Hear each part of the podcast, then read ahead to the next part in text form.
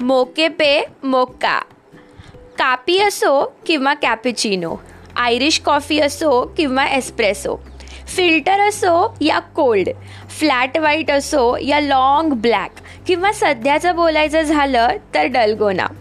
या सगळ्याला आपल्याकडे एकच नाव कॉफी चहा की कॉफी विचारल्यावर कॉफी म्हणणारे आज वाढतानाच दिसत आहेत अगोदर खरं तर लोकांच्या घरी जास्त चहाच बनवला जायचा. पण आज everyone has an option to offer हा तर कॉफीने केलेला एक प्रोग्रेसच म्हणता येईल. वेळेनुसार कॉफीने स्वतःला इतकं फ्लेक्सिबल बनवलं की आज फक्त कॉफीचे वेगवेगळे कॅफेज बघायला मिळतात. आणि मेनू कार्ड बघितल्यावर रोज नवीन काही ना काही ट्राय करूच शकू. इतकं तर नक्कीच असतं.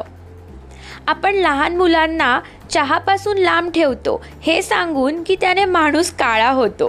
पण कॉफीपासून मात्र लांब नाही ठेवू शकत.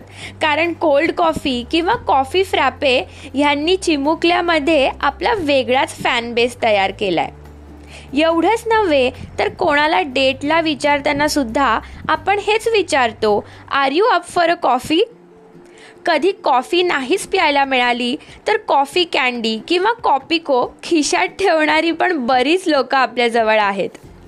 शेवटी ती कुठलीही असो अगदी स्टारबक्सची किंवा कॅफे कॉफी डेची कॉफी बाय डिबेला किंवा एखाद्या साध्या टपरीवरची तिच्या एका सिपने ती प्रत्येकाचं मन मोहून टाकते.